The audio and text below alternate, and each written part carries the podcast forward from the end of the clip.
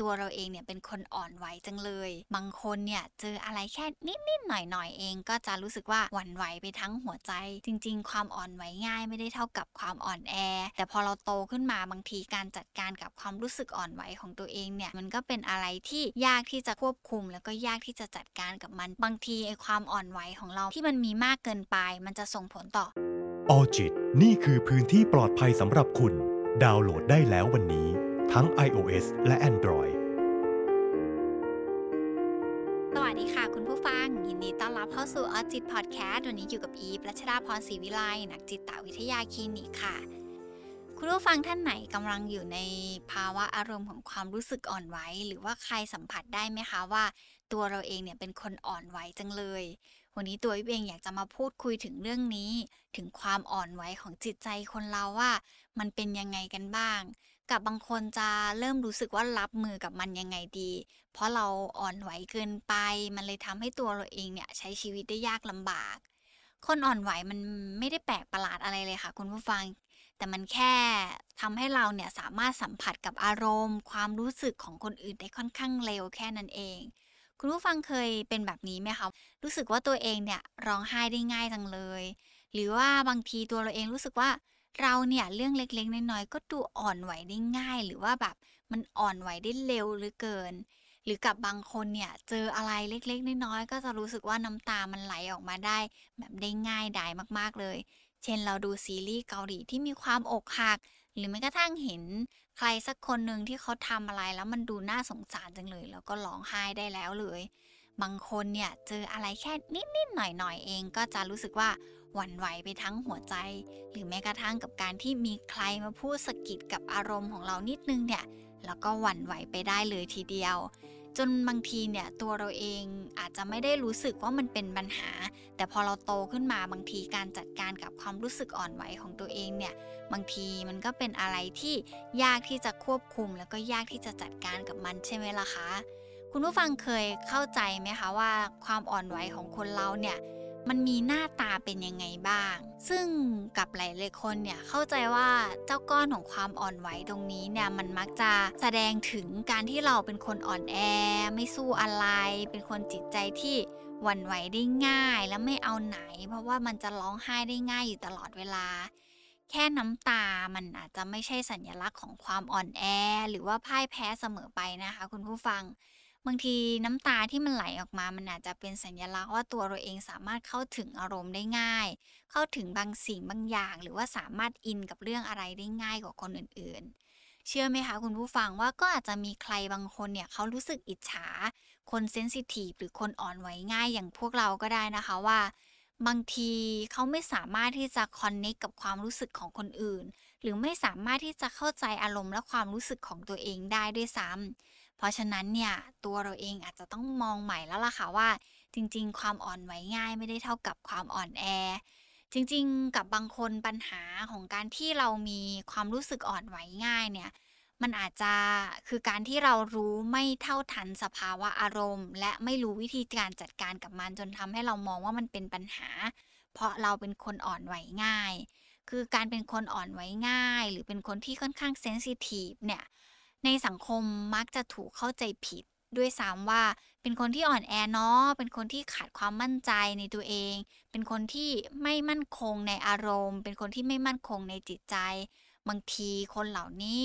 ที่มีความอ่อนไหวได้ง่าย ก็มักจะถูก ตกเป็นเป้าในการที่จะให้ใครเข้ามากันแกล้งได้ค่อนข้างง่าย แต่มันก็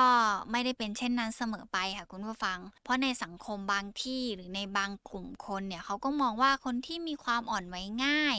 เป็นคนที่สามารถเข้าใจรับรู้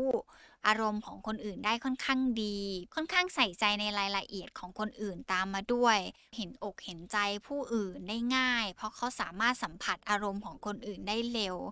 จริงๆยิ่งมองว่ามันเป็นข้อดีในมุมหนึ่งที่ถ้าเราจัดการแล้วเราก็เรียนรู้ที่จะอยู่กับความอ่อนไหวของตัวเองได้เนี่ยเชื่อไหมคะคุณผู้ฟังว่า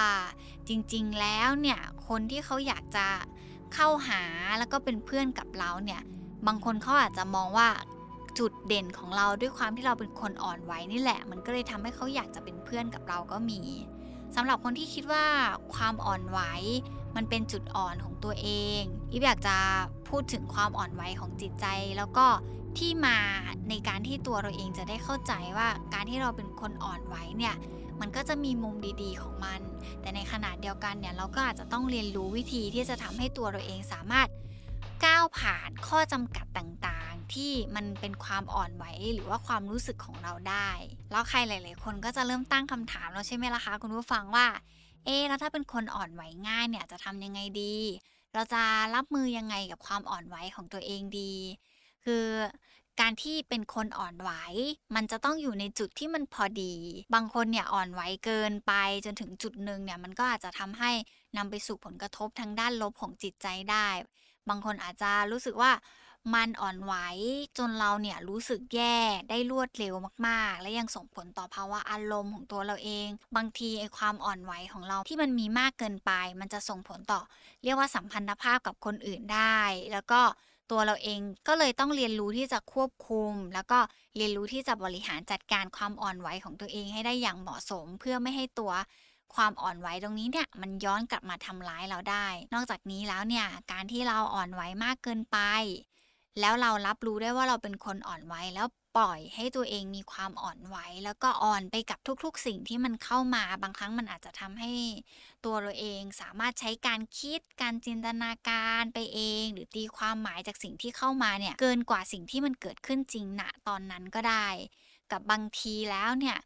เราอาจจะเก็บทุกอย่างใส่ใจทุกรายละเอียด แล้วก็ไม่สามารถปล่อยอะไรให้มันเกิดขึ้นได้เลย แล้วก็ ไม่สามารถปล่อยให้ตัวเองเนี่ยต้องเกิดการตอบสนองต่อสถานการณ์ต่างๆ ในชีวิตประจำวันแบบ แบบที่มันเหมาะสม แต่เรามักจะทำอะไรที่มันค่อนข้างสุดโต่งเกินไป มันจึงจำเป็นที่เราจะต้องเรียนรู้ที่จะฝึกในการควบคุมอารมณ์อ่อนไหวของตัวเอง อันนี้เป็นสิ่งหนึ่งที่แบบจะบอกคุณผู้ฟังไว้ก่อน เพราะว่า ความอ่อนไหว ถ้ามันมีในระดับพอดี มันจะทำให้มันเป็นข้อดี ที่เราสามารถดึงมันขึ้นมาใช้เป็นจุดแข็งของตัวเอง แต่อย่างที่บอกไปอะค่ะว่าถ้ามันมีมากเกินไป มันก็จะย้อนกลับมาทำร้ายเราได้ เพราะฉะนั้นวันนี้เราจะเรียนรู้วิธีการในการเข้าใจ แล้วก็วิธีการในการบริหารจัดการความอ่อนไหวของตัวเองไปด้วยกัน จริงๆ เวลาที่เรามีลักษณะของความอ่อนไหวในตัวเองเนี่ย บางทีมันเกิดมาพร้อมความอ่อนไหวเลยนะคะ คุณผู้ฟังมันอาจจะไม่ใช่แค่เพิ่งมาเป็น มันอาจจะเกิดจากตัวพฤติกรรมการเรียนรู้ของตัวเราเอง เกิดจากสารสื่อประสาทในตัวเราเอง หรือเกิดจากการที่เราถูกวางเงื่อนไข ให้เกิดเป็นคนอ่อนไหวแบบที่เราเป็นอยู่ณตอนนี้ เราก็ควรจะต้องเรียนรู้ที่จะยอมรับสิ่งนั้นในตัวเองว่า ตัวเราเองก็เป็นคนอ่อนไหวแหละ และหากเราได้รับวิธีการแล้วก็นำไปฝึกฝน เราก็จะสามารถควบคุม แล้วก็จัดการกับอารมณ์อ่อนไหวที่มันเกิดขึ้นมาตรงนั้นได้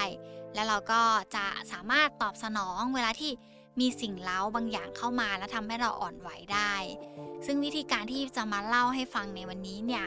มันเป็นสิ่งจำเป็นมาก ๆเลยที่เราจะต้องค่อยๆเรียนรู้กับตัวเอง เพื่อทำให้ตัวเราเองสามารถควบคุม แล้วก็จัดการกับความอ่อนไหวได้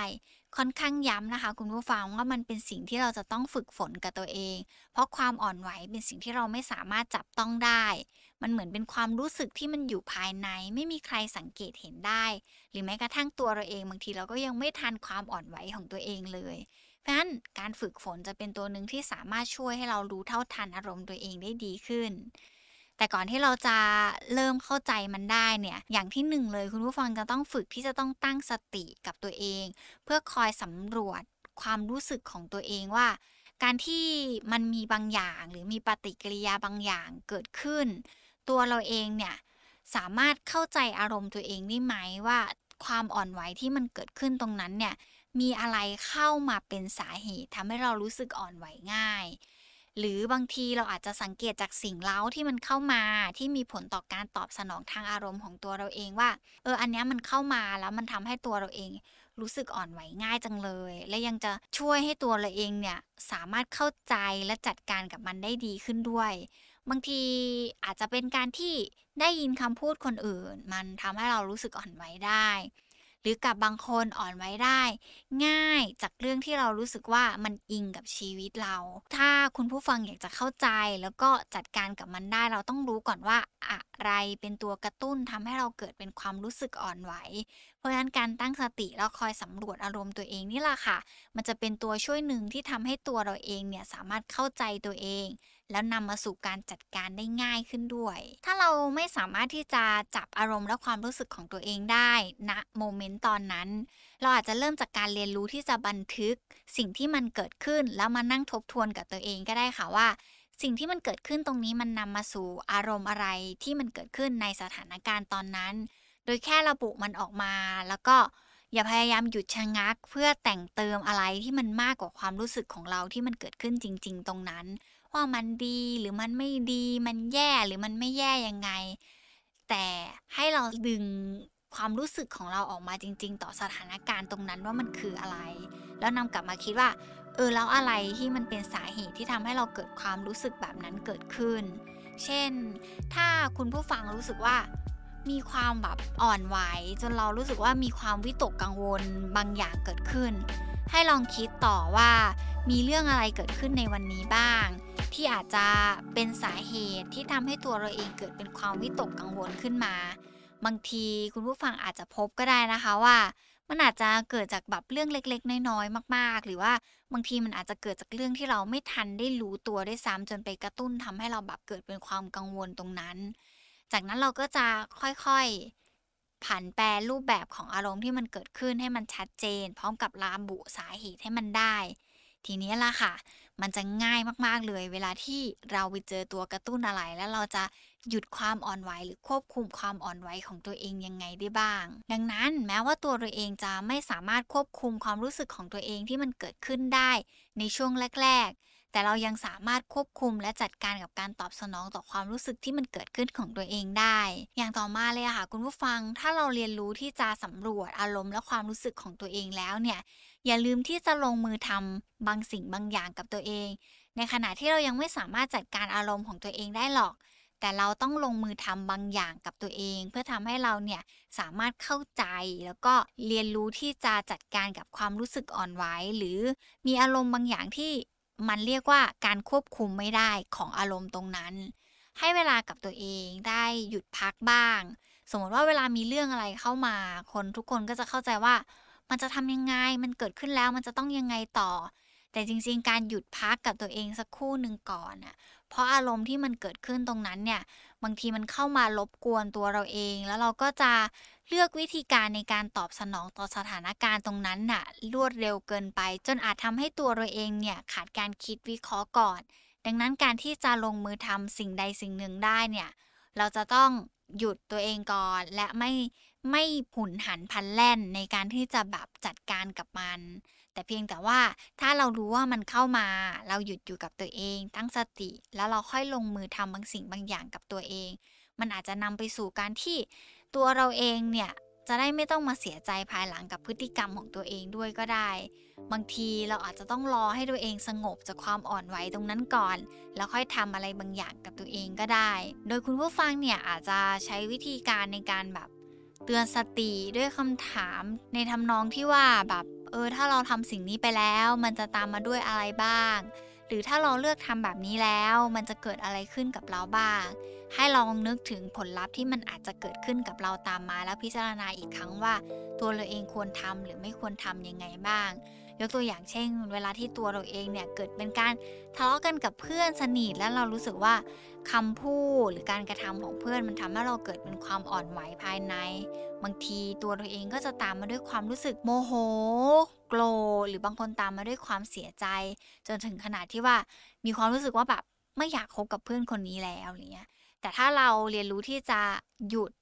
อยู่กับตัวเองทำความเข้าใจความรู้สึกของตัวเองสักพักหนึ่งก่อน แล้วก็เตือนสติตัวเองด้วยว่า ถ้าเลิกคบกับเพื่อนไปแล้ว สิ่งที่ตามมามันจะเป็นยังไงนะแล้วถ้าเกิดสมมติว่าเราปล่อยให้สิ่งเหล่านั้นมันเกิดขึ้นจริงๆเนี่ยตัวเราเองจะเสียใจกับสิ่งที่เราได้เลือกทำณตอนนี้หรือเปล่า ถ้าเราได้พิจารณาตัวเองแล้วเนี่ยว่ามันแบบเออมันไม่คุ้มค่าเลย กับการที่ตัวเราเองจะเอาตัวเองไปแลกจากความอ่อนไหวตรงนั้นแล้วเนี่ยอีว่าบางทีการหยุดรอก่อนที่เราจะจัดการกับมัน มันก็เป็นเรื่องที่ดีเหมือนกันนะคะ คุณผู้ฟัง อีกสิ่งหนึ่งที่ค่อนข้างสำคัญมากๆเลย แล้วก็เป็นทักษะที่ค่อนข้างจำเป็นมากสำหรับคนที่มีความอ่อนไหวในตัวเองก็คือ บางทีเราต้องเรียนรู้ที่จะสื่อสารอย่างหนักแน่นและชัดเจน ด้วยจิตใจเราเนี่ยค่อนข้างอ่อนไหวง่าย เพราะฉะนั้นเราก็จะเอ็นโอนไปตามความคิด